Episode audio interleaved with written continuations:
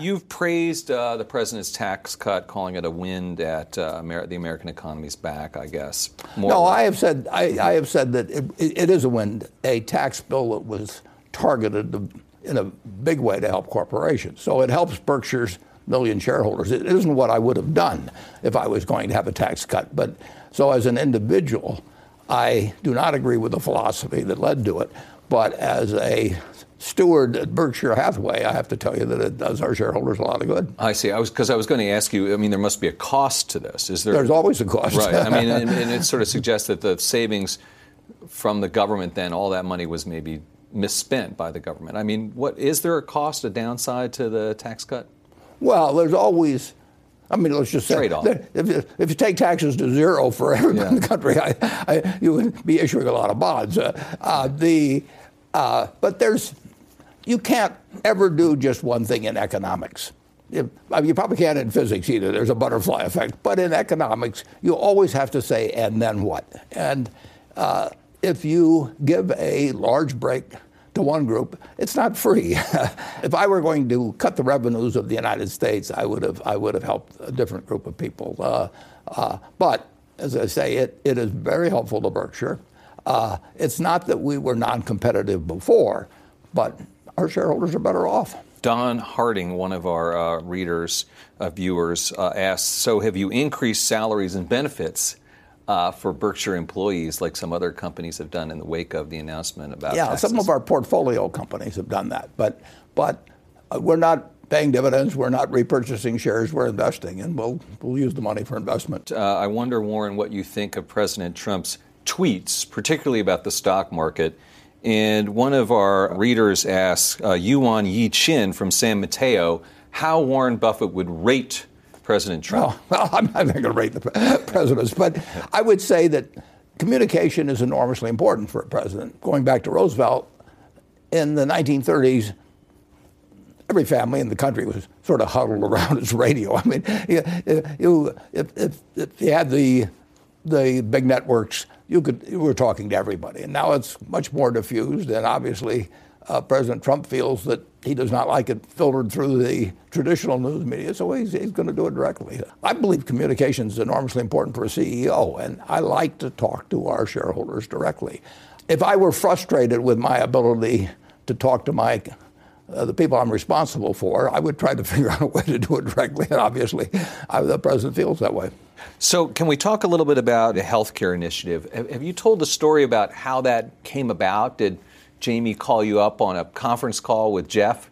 How, how did it happen? I think probably, you know, I, I can't answer it uh, with 100% precision, but mm-hmm. I, uh, my impression is that it, it came about because there's a fellow quite young that works for us, uh, Todd Combs, is also on J.P. Morgan's board, and and Todd and I have talked a lot about healthcare, and and I think Todd developed some ideas about how something like this might work, and I think he he's the one that actually talked to Jamie. And is this really just for these three companies, or is it going to be a model for the rest of the healthcare system? What's the point? I, I hope if we can figure out a way to have better care at lower cost and stem the constant rise as a percentage of GDP. I hope the, every company in the United States steals the idea from us. And, and, just to also want to touch on cryptocurrencies, I, I know that you've had some uh, negative feelings about them, but now Wall Street institutions seem to be dipping their toes in, and I wonder, a, if you change your mind at all, and b, the biggest, one of the biggest mysteries in America, what did you tell Katy Perry? about well, cryptocurrencies. between me and Katy. I guess so, because it said that you guys talked about cryptocurrencies, but none of us know what you guys said. That's well, just we between did. you two? We did. Okay. But uh, I will answer your question okay, about, about it. But there's two kinds of, of items that people buy and think they're investing. One really is investing, and the other isn't. If you buy something, a farm, an apartment house, or an interest in a business, and look to the asset itself to determine whether you've done something, what the farm produces, what, what the business earns, and so on. Uh, you don't really care whether the stock market's open. You can do that on a private basis. In fact, you do it on a private basis if you buy a farm or apartment house generally. And it's a perfectly satisfactory investment. You look at the investment itself to deliver the return to you. Now, if you buy something uh, like uh, Bitcoin or, or some, some cryptocurrency, you don't really you don't have anything that's producing anything. You're just hoping the next guy pays more. And the next and you only feel you'll find the next guy to pay more if he thinks he's going to find somebody that, that's going to pay the more. Now, if you ban trading in farms, you could still buy farms and have a perfectly decent investment. If you ban trading in, in apartment houses or even in equities, if you ban trading in Berkshire Hathaway for the next five years, our investors would do fine, you know, over time. And, but if you ban trading in tulip bulbs, you know, or if you ban trading in, in some Bitcoin, which nobody knows exactly what it is, uh, people would say, well, why in the world would I buy it? Yeah. And you aren't investing when you do that. You're speculating. There's nothing wrong with it. If you want to gamble, somebody else will come along and pay you more money tomorrow. That's one kind of game. That is not investing. Interesting. Um, I want to ask you some questions for the Chinese audience. Um, first of all, can you say ni hao to them? ni hao. all right. Uh, how much do you think the Chinese economy and markets will ultimately become like the United States? How much convergence do you think there will be? I, I really don't know the answer to mm-hmm. that. I, what I do know is they have found the secret sauce for themselves, just like we found the secret sauce a couple of centuries ago. And so they have had an economy in the last 60 years or thereabouts. They have unleashed the potential of their citizenry. And where for really centuries they did not progress that much economically for overwhelming portion of their population, what they've done in the last 50 or 60 years is a total economic miracle. I never would have thought it could have happened. But the truth is, they're as smart as we are, they work as hard as we are, and, and, and they can have a growth in the economy from a lower base that will exceed ours percentage wise for a long time. And I mean, they're, they're destined for a, a fine economic future just like we are. Shifting gears, Warren, I want to ask you about women in the workplace and the Me Too movement. What role can men play to advance women in their careers in business and in the economy?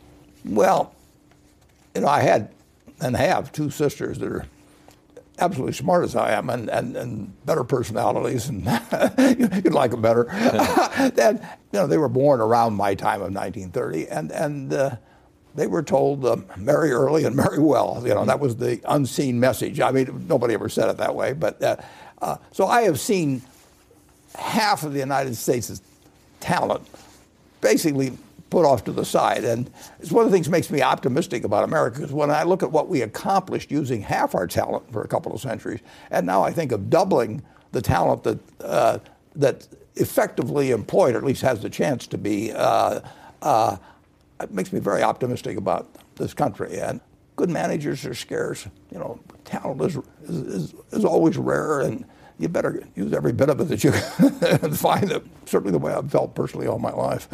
Skip from Baltimore wants to know if you collect Social Security. I collect it.